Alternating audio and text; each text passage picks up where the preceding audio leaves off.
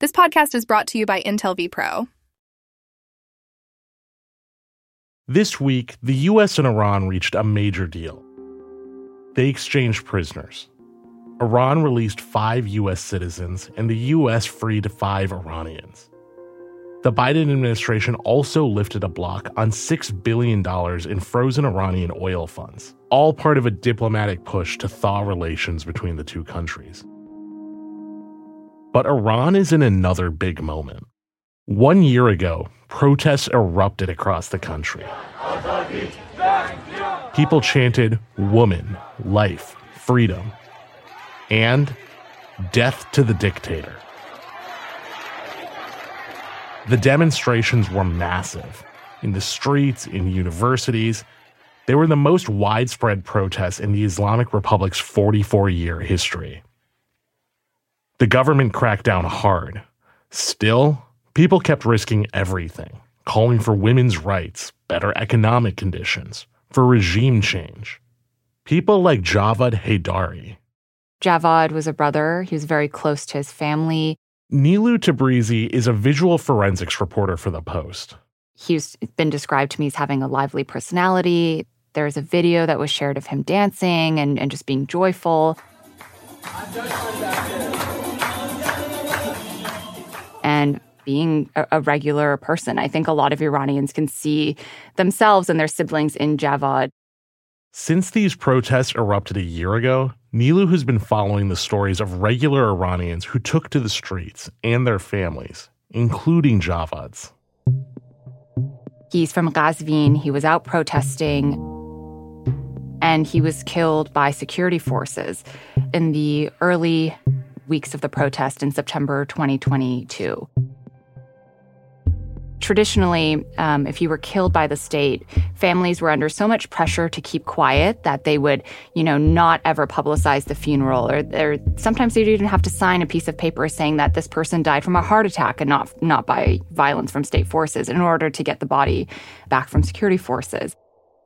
Nilu has been talking with Javad's sister, Fatima, about what the family did do and what happened after. What the Haidari family did was a revolutionary act. There was a video that was broadcast live of the funeral.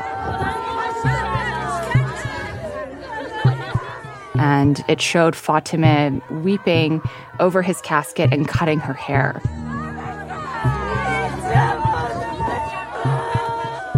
Asked Fatima what was going through your head in that moment, and she said it was a day that was a blur, and she just felt really strongly that she wanted to film the funeral, that she wanted to broadcast it, that she wanted to cut her hair. It went viral very quickly because of, you know, not only was it publicizing the grief and publicizing the fact that he was killed by the state, but also her cutting her hair over the casket was in line with that very, very early moment of the movement. It really encapsulated the protests and it really showed the bravery of Fatima. Almost immediately, the family was under pressure. She was very emotional when we had these conversations.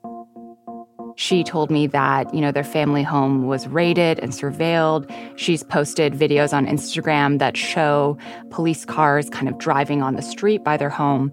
Almost immediately, she was summoned by the Ministry of Intelligence, and her father was summoned, and they were pressured to say, you know, say that Fatima made a mistake and, and just say that she was sad. They were uh, pressured almost immediately to, to lie about the funeral. They were also pressured almost immediately to lie about what happened to her brother. The pressure hasn't stopped, and it's extended well beyond Fatima's immediate family. She said even people that attended a mourning ceremony for her brother, they were picked up by security forces. It was clear that the mourning ceremonies were surveilled. Um, one of her family members, who's a nurse, uh, was was fired from her job and questioned why did Javad engage in the protests. It's almost if you think about it, it's kind of like an octopus with these many arms and legs. Like they kind of go after anyone who's close to the family. From the newsroom of the Washington Post, this is Post Reports. I'm your guest host, Arjun Singh. It's Wednesday, September 20th. Today, My colleague Elahe Izadi speaks with Nilo Tabrizy about what's happened to Iranians one year after massive protests began. We hear from family members impacted by the government's crackdown and learn how the country's repression playbook works.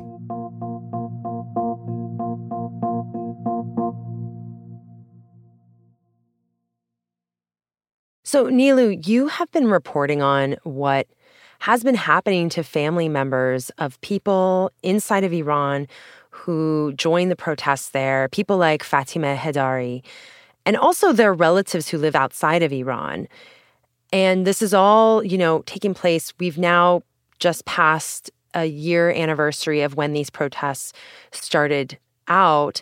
Can you just remind us let's let's go back to that moment of why these protests began and also what made them so distinct so these protests were sparked uh, by the death of Mahsa Jina Amini while she was in the custody of the morality police. Mahsa Amini was taken into custody by Iran's morality police who enforce strict hijab rules. Mahsa Jina is a Kurdish Iranian woman who was visiting Tehran.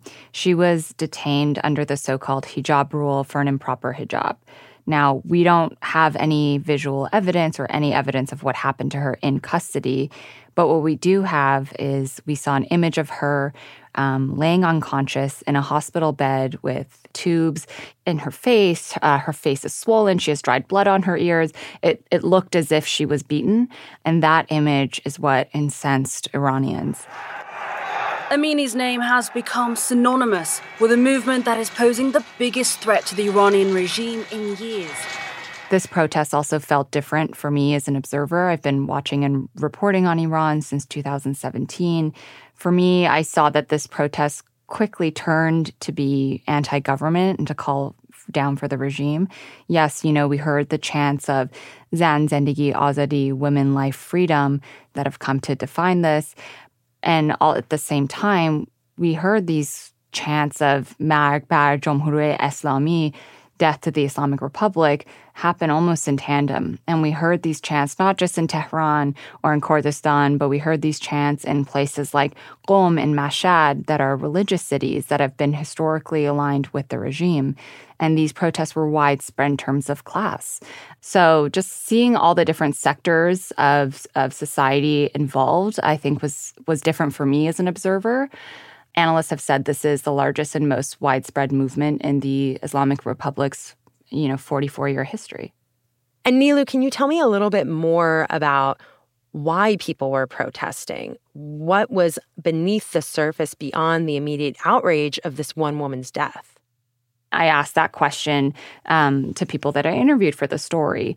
I think Iranians have have been expressing their dissatisfaction with the Islamic Republic for years. And and this this goes back, right? We can look back at the 2009 Green movement where Iranians were saying this election is rigged, where is my vote? Leaving Iran is very difficult. You need a visa to leave. If you're if you're a man and you don't do your mandatory military service, you can't leave the country. The state of the economy has been absolutely dismal in Iran. There's a high youth unemployment rate, and there has been for a long time. And so you kind of have this picture of a country where people are stuck.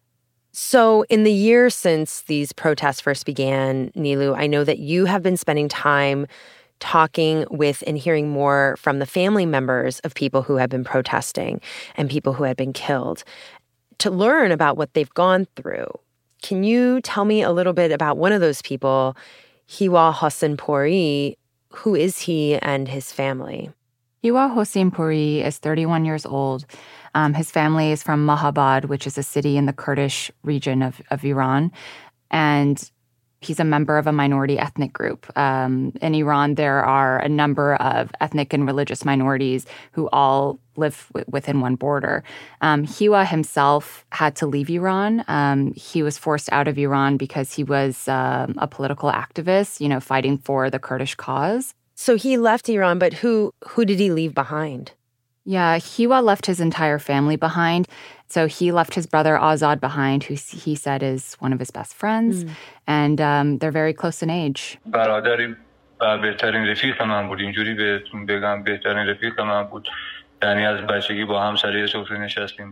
He says that, you know, we grew up together since childhood. We worked, played, slept, went to school together, and he was my brother and best friend, so they were they were very close. Mm. So what happened when the protest started and what did he tell you about Azad? When the protest started, Hiwa was watching from afar, like many of us were.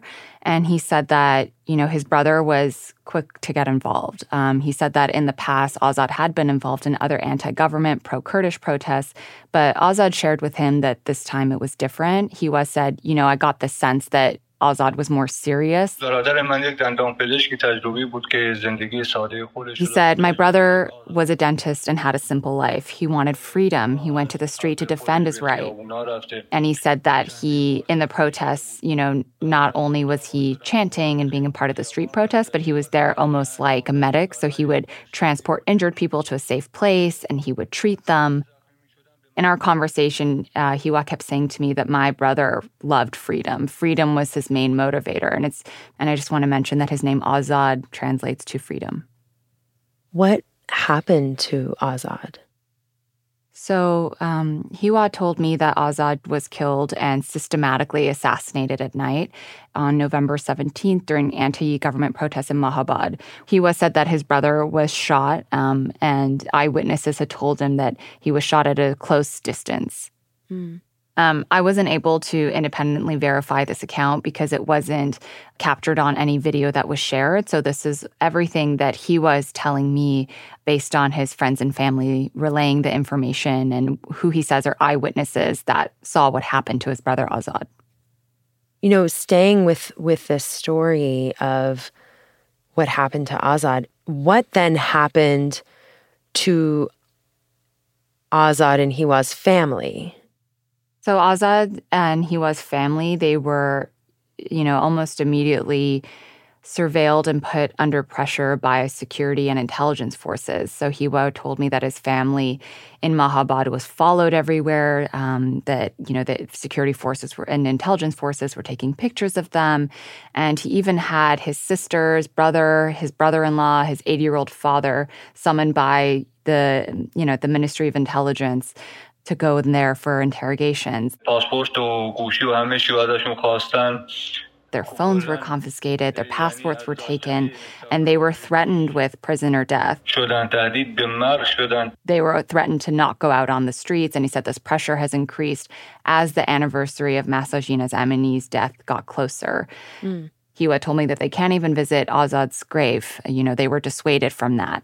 Uh, they were banned from saying anything or even being on social media. And he said that one of his sisters has been um, is suffering through depression because of this and anxiety attacks uh, due to this pressure. And he said his mother's had two heart attacks during this time. Mm, wow. And what about Hiwa himself? What has this experience all been like for him watching from afar? So Hiwa refers to his brother as a, as a martyr, and he feels really passionate about that. His brother died for the cause, so he told me that since he knew, heard the news of his martyrdom, uh, you know, Hiwa started having panic attacks. He said just being far away and and hearing this news just made him feel so desperate. He said all of his hair turned white from grief and all the pressure he's gone through these past few months. And he's just suffered an immense amount of pain. Um, and he's forced to kind of watch from the outside looking in. And given all the pressures his family has been under, he knows that if he returns, a similar fate awaits him, right? So he's he's going to be stuck dealing with this and, and watching and trying to process this grief from thousands of miles away. After the break, we hear more about Iran's systematic crackdown on dissent and its unintended consequences. We'll be right back.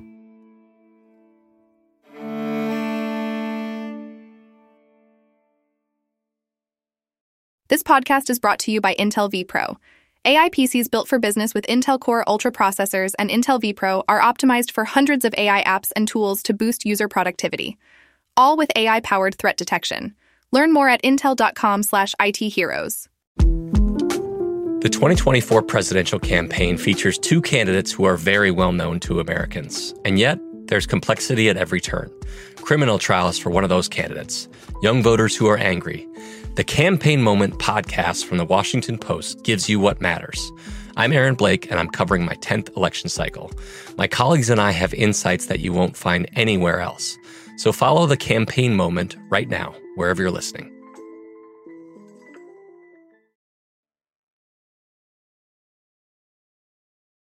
So, Nilo, when you look at what's happened to people like Hiwa and his family, I mean, here you have a situation where family inside of Iran is killed, and then there's death threats or repression or other sorts of pressure put on them, and then you have someone abroad. How common is that for people and the others you've spoke to? Is this part of a broader pattern or tactic on the behalf of the government of Iran right now?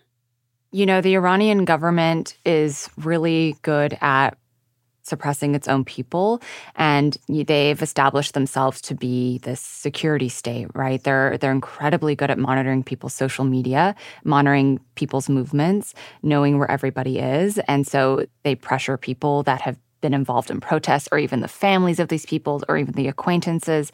As I learned through these interviews, they'll arbitrarily arrest and detain family members who maybe even weren't at the protests. They'll seize their cell phones, they'll seize their passports, um, they'll surveil their homes. It's just there's these different ways in which they'll try to intimidate people into silence and, and scare them from taking any type of action against the state. And so, even looking at cases of people that I didn't speak to, this is widespread. This is really a systematic feature of the government's playbook to suppress protests and to suppress um, anti government movements.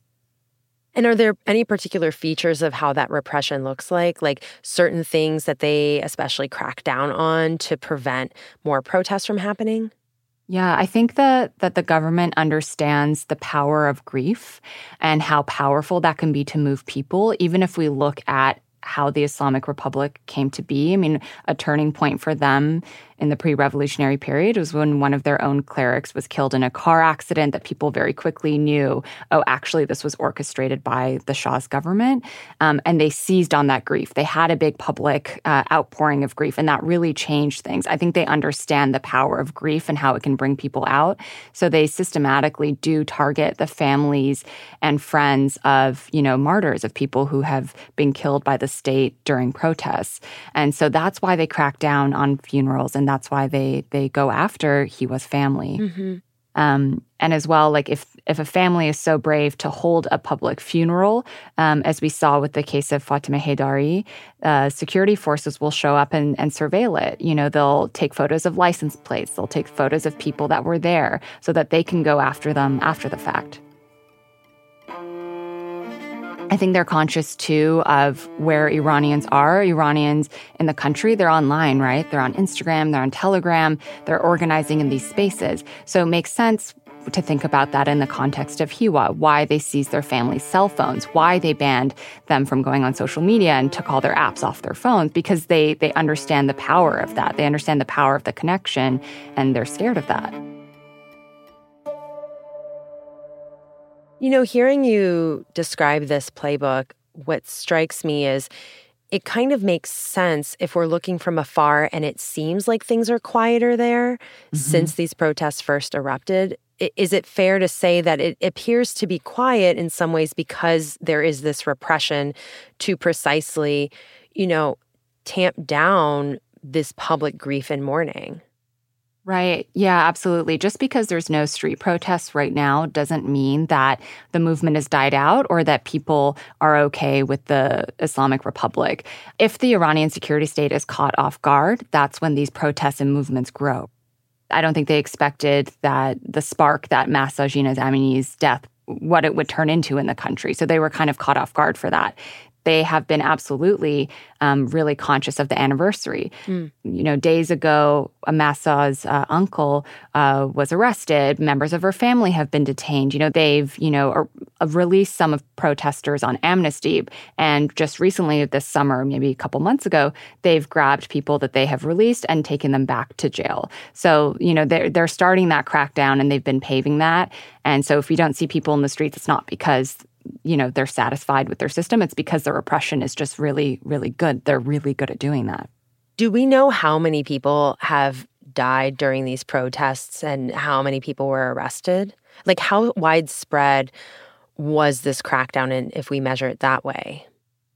So, any official statistics are really difficult uh, to gather from Iran. So we rely on um, different organizations uh, and activist groups because they will have the best pulse, but it's not something that we can independently verify. So some of the best estimates are um, at least 530 people have been killed in this past year.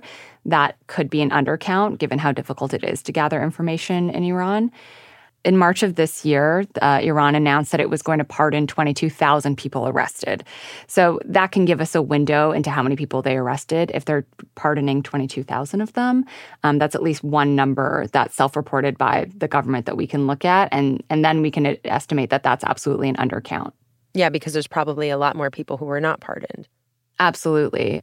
Yeah, and I would imagine it's even harder to quantify a level of harassment that does not rise to an arrest level, let alone people being disappeared.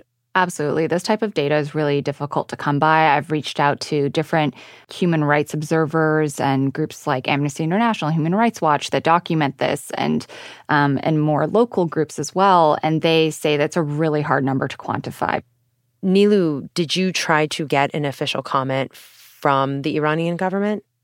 Yes, I reached out to um, a spokesman for Iran's mission to the United Nations in New York, and they didn't get back to me. So, with Fatima, who we learned about her story at the beginning of this episode, she's inside of Iran. She cut her hair at her brother's grave. Have you heard from her lately? Yeah, I've been in regular contact with Fatima. Um, she's under a lot of pressure because her family, because of how viral that moment was, because of the way her family home has been surveilled and the way in which the security state has picked up so many of, of her family members and, and acquaintances, um, the family has been forced to live in hiding and keep a low profile. Mm. And yet she's still vocal on Instagram and on Twitter and to kind of keep uh, the memory of what happened to Javad alive and to keep being vocal about that injustice. So, given that we are the, at this one year anniversary of Mahsa Amini's death, and given what you've heard from these families and you've documented this playbook, this tactic, this strategy on behalf of the Iranian government, what do you think this tells us about their success or not in cracking down on these protests and also on people's ability and efforts to force change?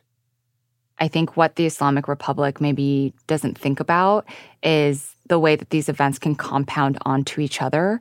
And we can see that just looking at previous protests, right? Like you can see that the anti government chants happen much quicker. Something that becomes a small issue becomes completely calling for the downfall of, of the regime immediately. And especially when we think about grieving families, you know, perhaps this crackdown might have an unintended effect. They might think that they're cracking down and silencing these families, but maybe what they're not thinking about is how this grief can unite these families together and maybe sow the seeds for something in the future. I think just something that has been really interesting to observe for me is in previous protest rounds, it's always been hard to find eyewitnesses, talk to people because of the pressures from the from the state.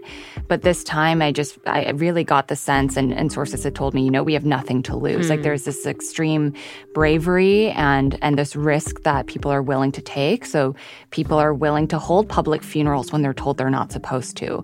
They're protesting when they know it's a huge risk. They're sending videos to journalists like me and others when they know that just communicating with us itself um, is something that the state would punish them for.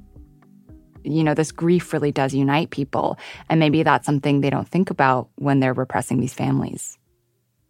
Yeah, and I also wonder about for someone like Hiwa, whose family has gone through so much, how has this repression impacted his resolve? I mean, he's always been against the government, but I think now that his brother was killed and seeing how his family was affected, I mean, this is a really clear example he can point to to say the system is not reformable. There's no place for me as a Kurdish political activist to live safely, and there's certainly no place for the rest of my family. Hiwa told me, All I can say is, is that I hope all of the Iranian people will live free and will not be captive to a regime like the Islamic Republic. مثل رژیم جمهوری اسلامی نباشه he's really showing this cross ethnic solidarity that we've seen in this movement, where people who have been historically repressed by the Islamic Republic are seeing a moment of connection with each other, and he wants freedom for everybody, and that freedom for him is inclusive.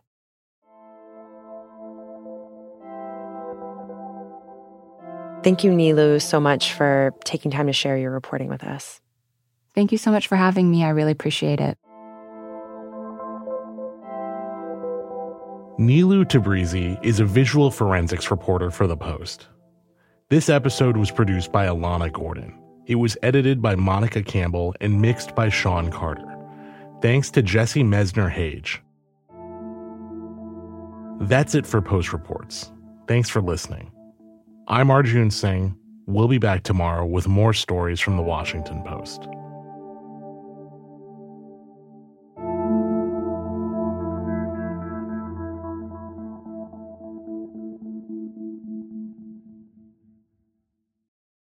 This podcast is brought to you by Intel vPro. AI PCs built for business with Intel Core Ultra processors and Intel vPro are optimized for hundreds of AI apps and tools to boost user productivity, all with AI-powered threat detection. Learn more at intel.com/itheroes.